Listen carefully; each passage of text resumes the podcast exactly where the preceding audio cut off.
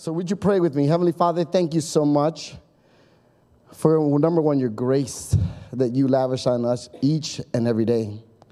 And Lord, I know that the world would want us to look at trees and guys in red suits and things under the gift that we're going to spend our money on. But Lord, it's about you. You are the reason for the season, God. We want to give you glory and honor. We want to again say thank you. And everyone said, Amen. Open up your Bibles with me to Romans chapter 12. We are in the series called The Waiting, right? Or Waiting Room. I've been thinking about it. That's why I'm like, okay, this is the way I look at it. And if you weren't here last week, how many of you guys were here with us last week? Yeah? Didn't God speak? Amen? Mightily, right? Pastor Dell was not uh, feeling well. And I was like, dude, you should feel well less more often, man. God just spoke through you mightily, you know? And that's good, right? Isn't it always like that? That when we are at his weakest, God is at his greatest. Amen? I got to come behind that. And again, think about it. I don't know about you, but I hate this word. And tell me if any of you, again, let's uh, share the truth and say the truth and shame the devil. How many of you know this word procrastination? All right. Yeah, right? Okay, thank you. I'm not the only one, right? Anyone like me, right? We like to just, oh, do I have to do that now? Especially in the wintertime, it's warm, it's cozy, you want to stay under the blankets and just hug up with a good movie. Like, I'm going to watch um, White Christmas today, hopefully. That's the goal, only today, right? And then Miracle on 34th Street and all those good things. Because why? Because that's what you do at Christmas time when you just want to settle down and relax.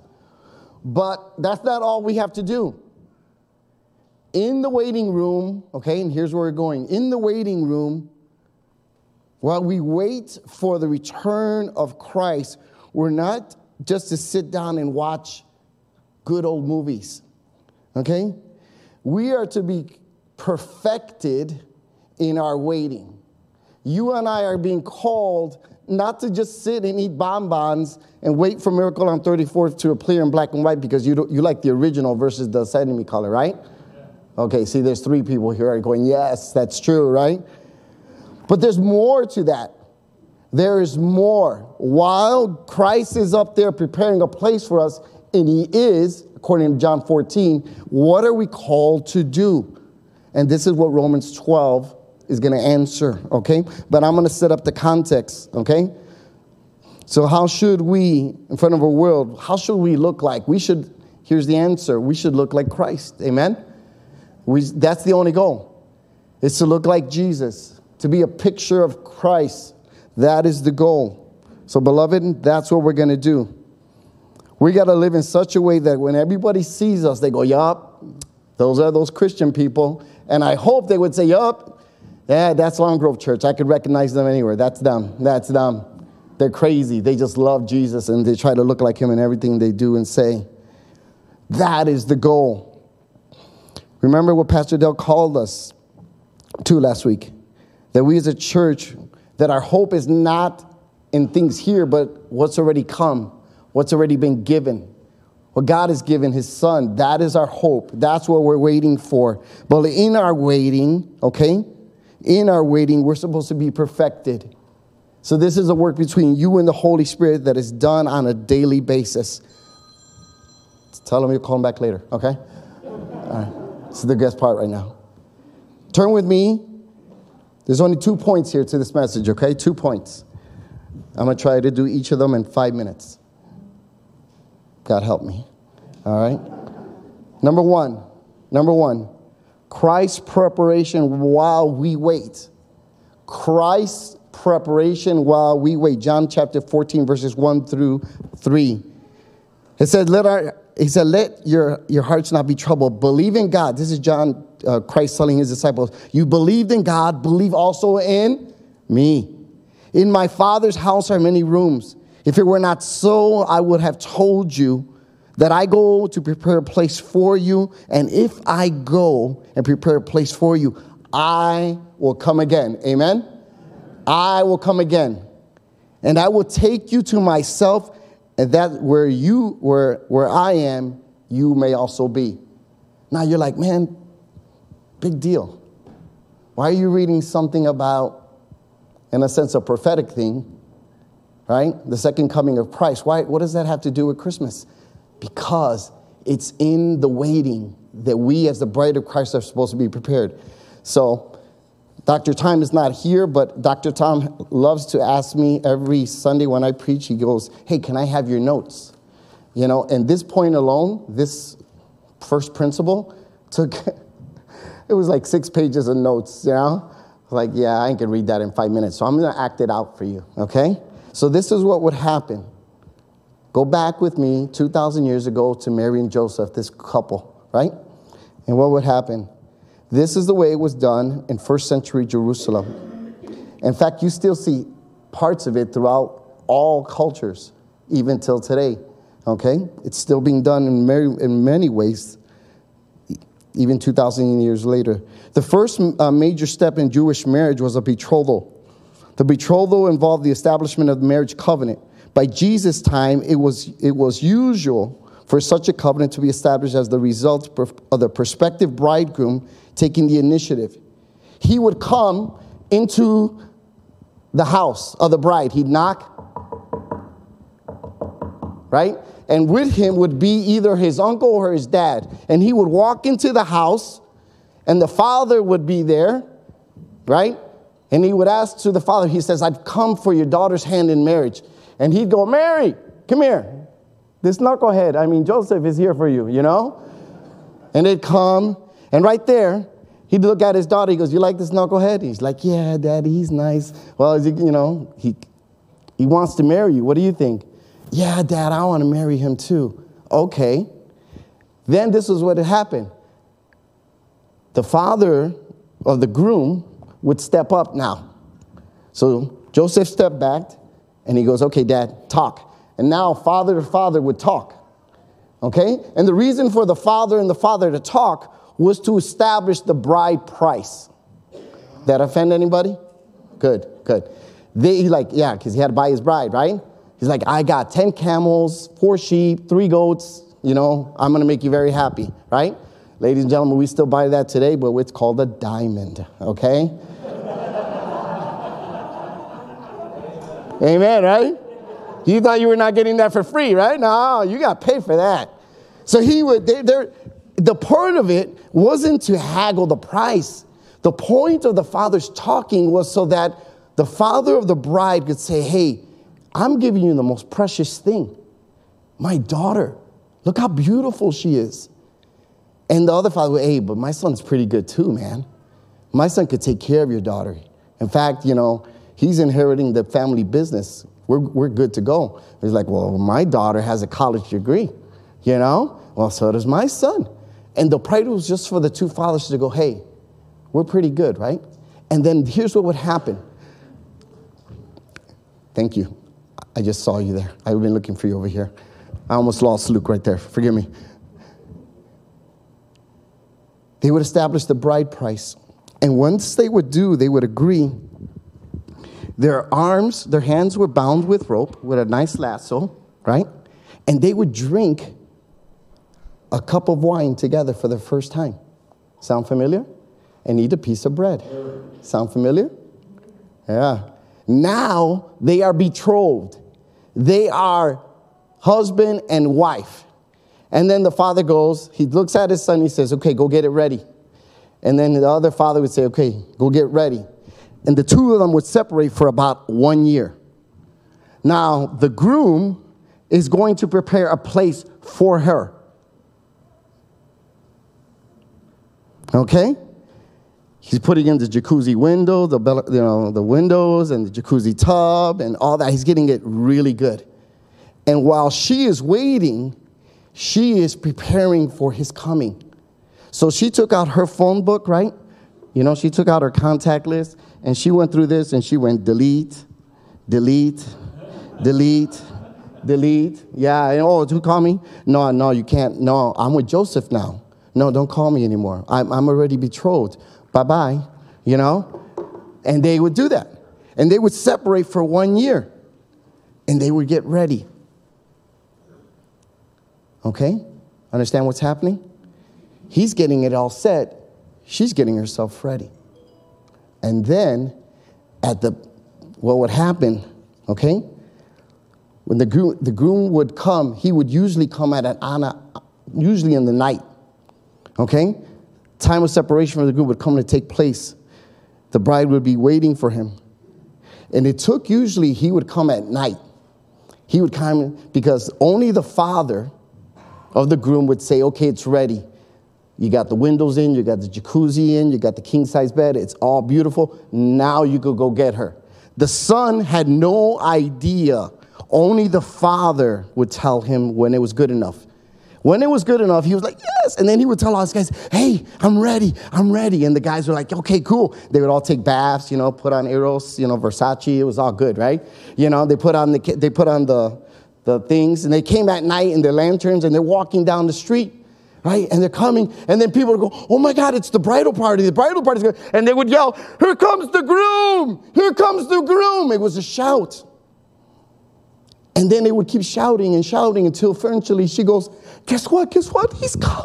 He's coming. And while she was coming, she had to make sure that her lamp was, her oil lamp was always lit because she never knew the time or day he was coming. She just had to be found worthy. Make sense? Make sense? Okay. This is two separate sermons. I'm kind of mashing them together. This is whole one whole separate thing. But he would come and he would come at an unexpected time. Okay? He would come for her.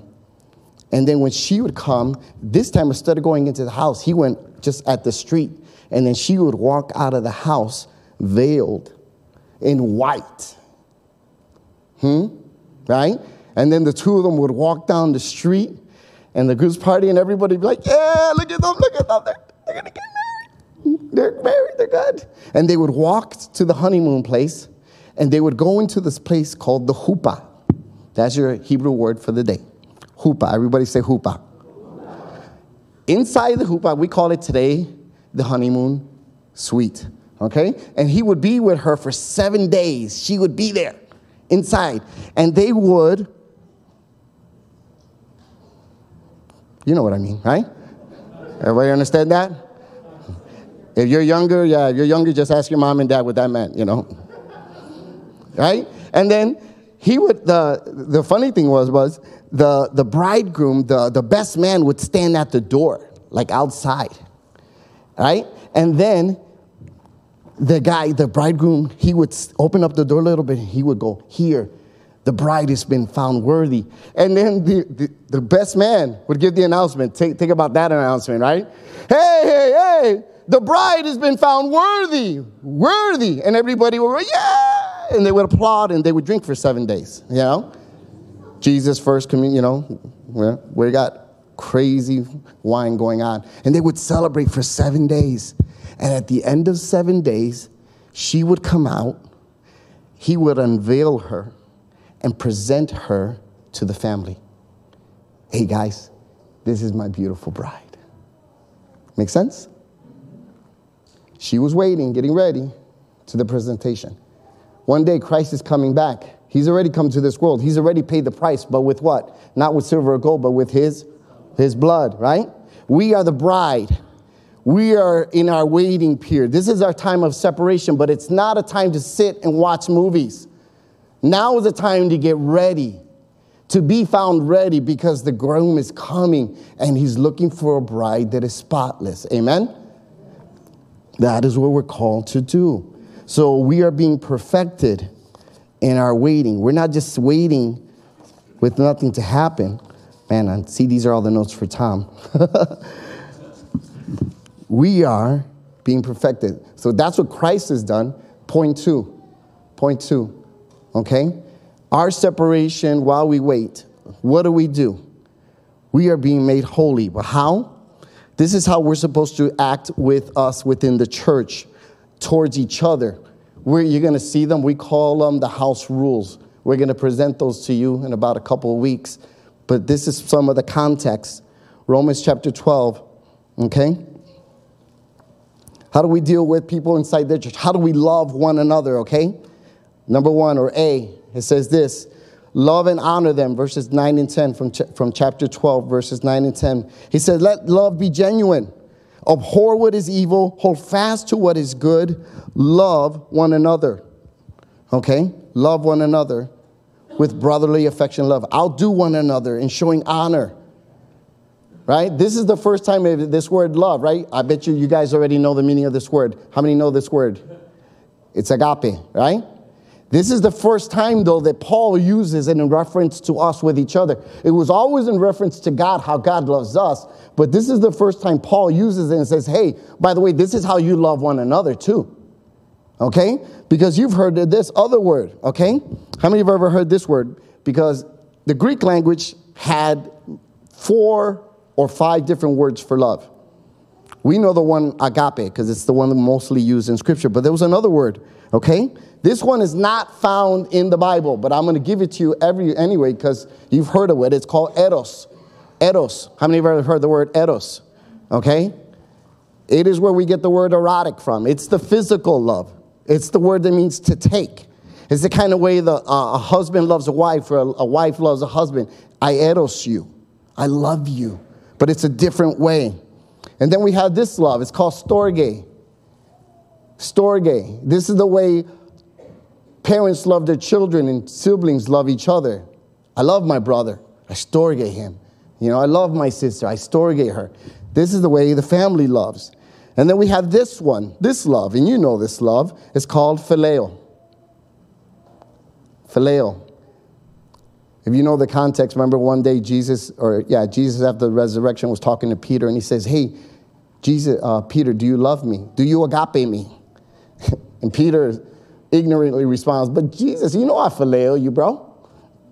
I put the bro in, okay? That's, that's my version. And he goes back, No, no, no, do you agape me? And he goes, You know I phileo you. No, no, you, you got to go beyond that. You have to agape. You have to love unconditionally. But to love unconditionally means you have to abhor what is evil. Okay? It means to hate what is evil. Not to play with it, not to make friends with it, but we have to up- hate it. How many guys have ever been in a dark room, right? You've been in a room and all of a sudden the lights go off and you can't see anything. And then your eyes get adjusted to the darkness and then you could see, right? I'm not, I'm the only one, right? You know what I'm saying? Isn't it funny? We've been in darkness so long that we're accustomed to the darkness now. We're used to it. And kind of, kind of it, we kind of like it, right? I, hey, don't worry about it. No one knows. But that's not what Christ is calling us to. Christ is calling, hey, if you love me, you got to hate that. Oh, but it's, God, I'm not hurting anybody. Yeah, you, but you're not looking like me. You think, I, you think I would sit down and watch that rated X movie with you? Ladies, do you think I would sit and start gossiping about your coworker at work? That's not love. That's hate. And as believers, we're called to love God and others. It is we're giving ourselves. We're saying, hey, this is what we're presenting. Here's our gift. It's all of me. I am a living sacrifice. That means I got to die to myself daily so that I can look like Him. Okay? It's not about the gift under the tree, it's about us being given the greatest gift of all already. And now it's our goal to reflect Him. But we got to love Him and hate what is evil. That's loving and honoring them. Show them your zeal and joy. Do not be slothful in zeal. Be fervent in spirit. Serve the Lord. Rejoice in hope. Be patient in tribulation. Be constant in prayer. In these couple of verses, did you know that Paul gives us 30 commands to do? 30 commands. In chapters 1 through 11, he calls it the, the tender mercies, I think it was, remember? He's giving us the, the reasoning why, but now we're getting to the application of all that theology. And he goes, here's what we're supposed to look like. Okay? Rejoice in hope, be patient in tribulation, be constant in prayer. Do I have to explain that to you? No, right? But I'm warning you, church. As this world says to us, the church, we, we hate you more and hate you more because of who you serve, this becomes more and more critical. Okay? Show them your zeal and your joy. Okay? C, share with them. Verse 13 contribute to the needs of the saints and seek to show hospitality. We should be marked by a giving heart. Amen? It should be the, the opportunity for us to hey, you know, oh, I don't want to go to church because, you know, the church, all they want is your money. No, we don't need your money, and God doesn't need your money. But you know what the money does show? It does reflect your heart. Okay? It does. You know? That's all I got to say. When you give, make sure you give as unto the Lord first. That you're saying, God, here's my heart to you. Because it's not everything else except my pocketbook, it's everything else, including my pocketbook. Why? Because the pocketbook only reflects your heart. That's it. So when you give, you give generously with an open heart, saying, God, here's, you've given to me, my hand is open. Take all that you need, God. Okay? Share with them. Number D, mourn and weep with them. Verse 15. Rejoice with those who rejoice, weep with those who weep. Okay? Now, sometimes this is hard, right? You're working at a job with a coworker, you've been there longer than he has, and guess who got the promotion? It wasn't you, all right? The other person got the promotion, and they're like, I got a promotion, I got a pay raise, and you're like, yeah, yeah. And you got to rejoice with them, right? I'm like, oh, God, you want me to do what? You want me to? I've been working a long time for that promotion. He gets. God, how do I do this? It's hard. It is sometimes hard okay? To rejoice in hard times when you don't think it's fair or you don't think it's right. But yet, that's the command. Will you rejoice with those who rejoice? Especially here in the church. Your brother, sister Christ, hey, something good happens to them and they come and celebrate. Can we celebrate and be happy for them? Hey, praise God, man. Good for you. Good for God. You deserve that, right? How about mourning with those who mourn? Recently, we lost a sister, right? She graduated and went to be with the Lord. Can we rejoice even though through, through that we, we mourn because our heart is broken? But we have a hope, right? Because we're going to see her again.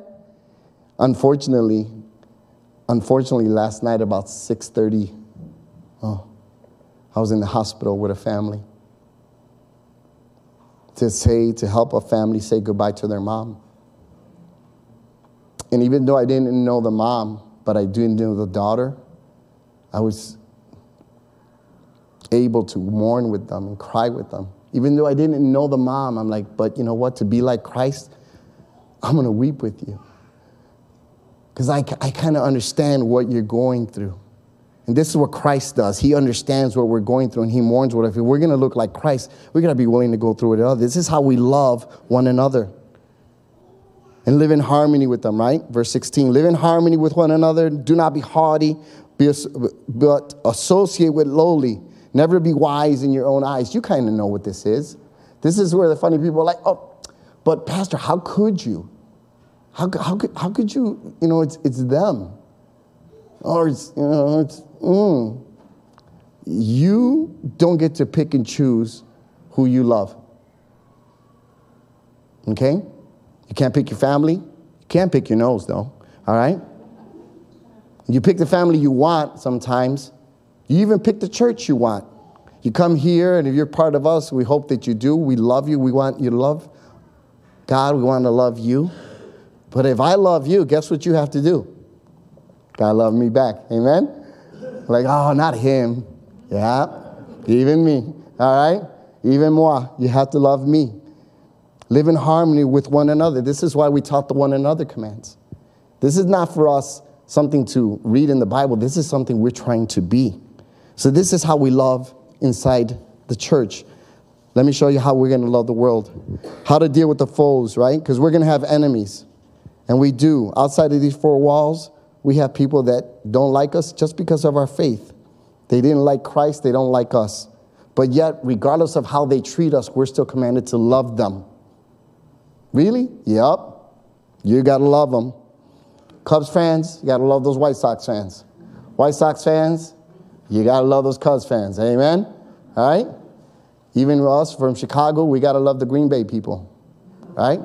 We got to love them from afar. No, I'm only kidding. We got to love them, right? We got to love them. People are like, no, no, I don't see that in my scripture. Yes, okay? It's the application. It's the application. It says this Bless them who persecute you. Bless those who persecute. Bless them. Do not curse them, right? Think of the blind or think of the thorn in your side. Don't look at the person next to you, it's not them, okay? But God often gives you people that are meant to act like sandpaper in your life.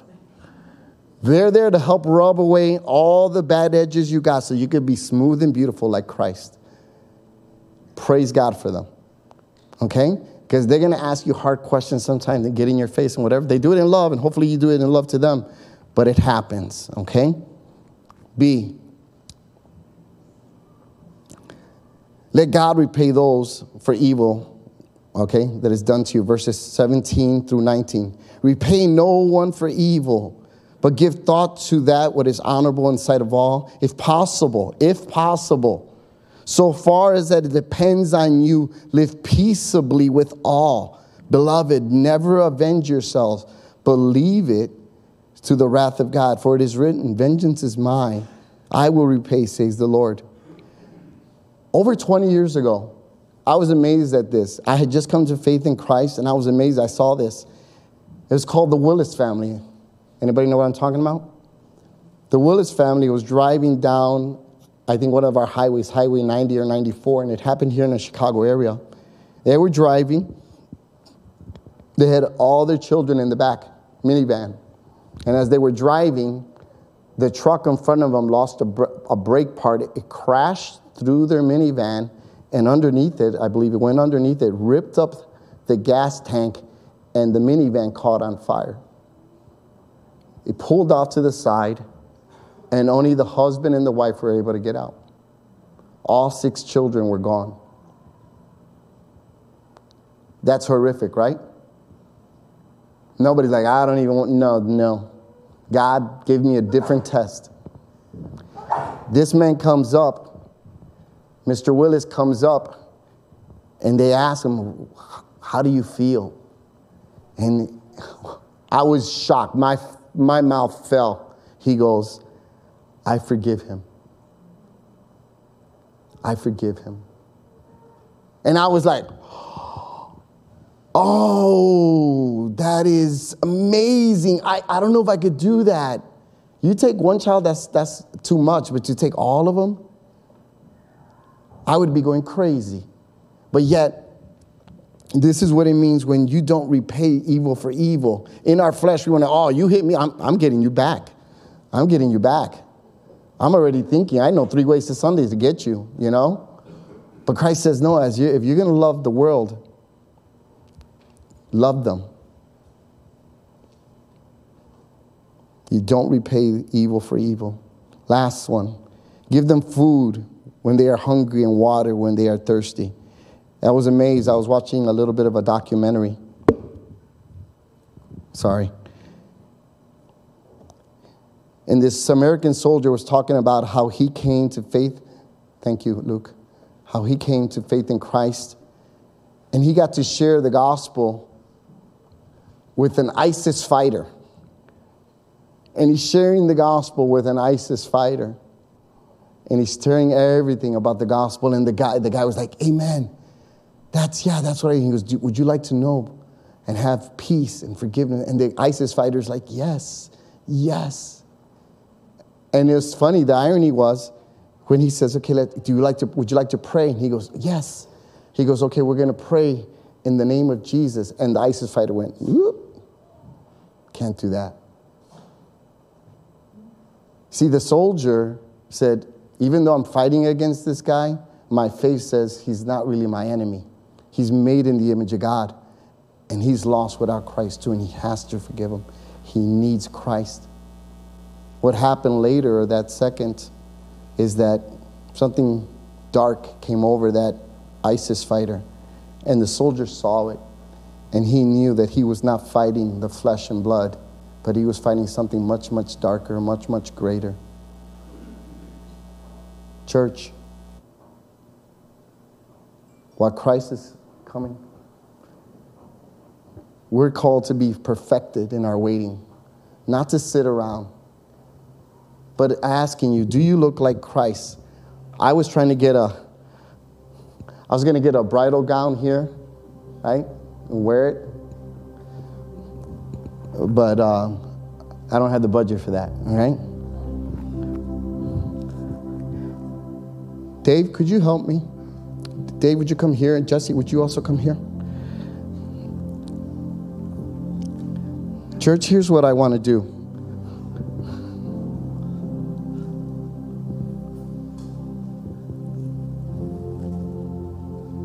Right here, right here. There you go. Just, just stand there. There you go. Jesse and Dave are here. Just right there, right there. Church, I'm going to ask you, and I know you're not used to this. We don't really do altar calls here. But don't think of this as a stage with a band. This is an altar. This is a place where you and I meet God. So I got some beautiful white ribbons, satin, clean and white. This is the way you're supposed to look like. This is what you are supposed to represent because Christ has already forgiven you. Am I holy? Am I living a life of holiness where God would recognize me as his bride? So here's what we're going to do Luke's going to lead in worship, and here's what I want you to do. As, is, as we go into, into 2024, church, we this is the type of church we're going to be holy. That when people go, oh, yeah, that's Long Grove, how do, how do I know? Yeah, look at the way they act. And God willing, everybody will see us like this. Amen? Because this is how Christ sees us. But this takes willful work. This is not you sitting behind. This is you working with the Holy Spirit on a daily basis and getting ready because the time is coming when He comes. Remember how Pastor Dell said it? Our goal isn't to grow in numbers, it's to grow deeper and greater in faith and in obedience to Christ. If that's what you desire to be, then you're in the perfect place. If this is what you desire to do, you're in the right church. Amen? So here's what we're going to do. As Luke leads us in worship, two elders are standing here, and what they want to do is what I'm going to invite you to do is come down the aisle and say, I want to be found waiting and receive your piece of cloth. It doesn't have nothing simple. All it is is a remembrance. I wanted you to stick it in your Bible. And as you read the Word of God daily and you're reminded in prayer, you're reminded of what you're supposed to look like. That's all it means. So I wanted to give you something, okay, just so that you could remember it, okay? So, Luke.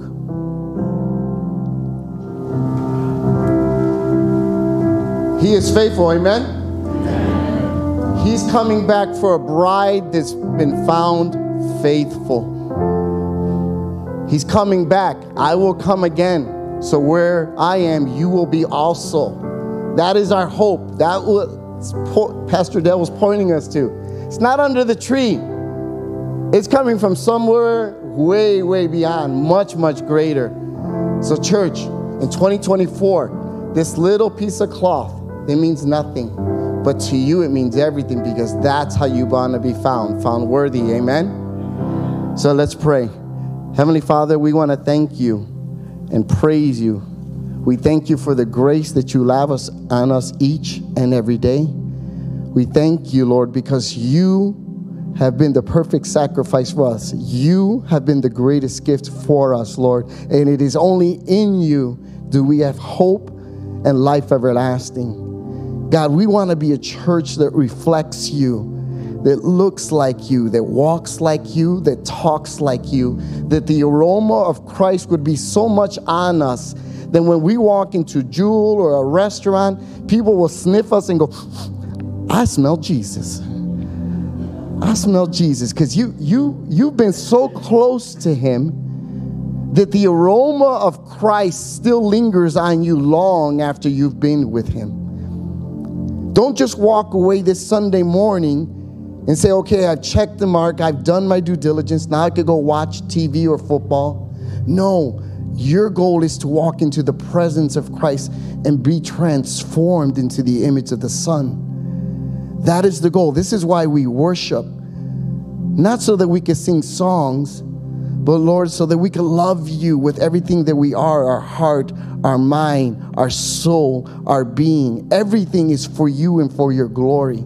We want to give you praise, not just with our mouth, Lord, but with our heart, with our hands, with our mind, so that we look and act like you. So that when you come back, and we know that you are, you come back for a spotless, beautiful bride, that you will be so happy to represent to the family. Because, church, who is waiting for us, imagine the Old Testament saints, King David, Solomon, and all the Old Testament saints in the church, the part of Israel that was faithful. And he's going to represent and present to him, to them, a bride, which is called the church. In church, don't you want to be beautiful on that day? Don't you want to be pure as the white snow? I know I do. I want to be found perfect the way He is perfect. So, Heavenly Father, please help me. Help our church to love you, to live like you. We don't want these things on the wall just to be values, Lord. They want, we want them to be the deepest part of our hearts that we love God and we love others. That we live in life with relationship, God, calling and helping our brothers, Lord, to live like you and talk like you and walk like you. To give what is necessary, Lord. We give it all away because in giving it all away, we find life that's everlasting. And God, then we go and we go to the lost and we love them with the love of Christ so that they see you in us. We thank you for that wonderful gift of the Holy Spirit. Let us walk in relationship with Him because that is the deepest goal, Lord. As He points to you, that is our goal to look like you, to walk like you, to talk like you, to be in your presence so that long after we leave this building, today, the aroma of Christ still lingers on us. So for that, we want to say thank you. We praise you. And the Church of Jesus Christ said, Amen. Amen. God bless you.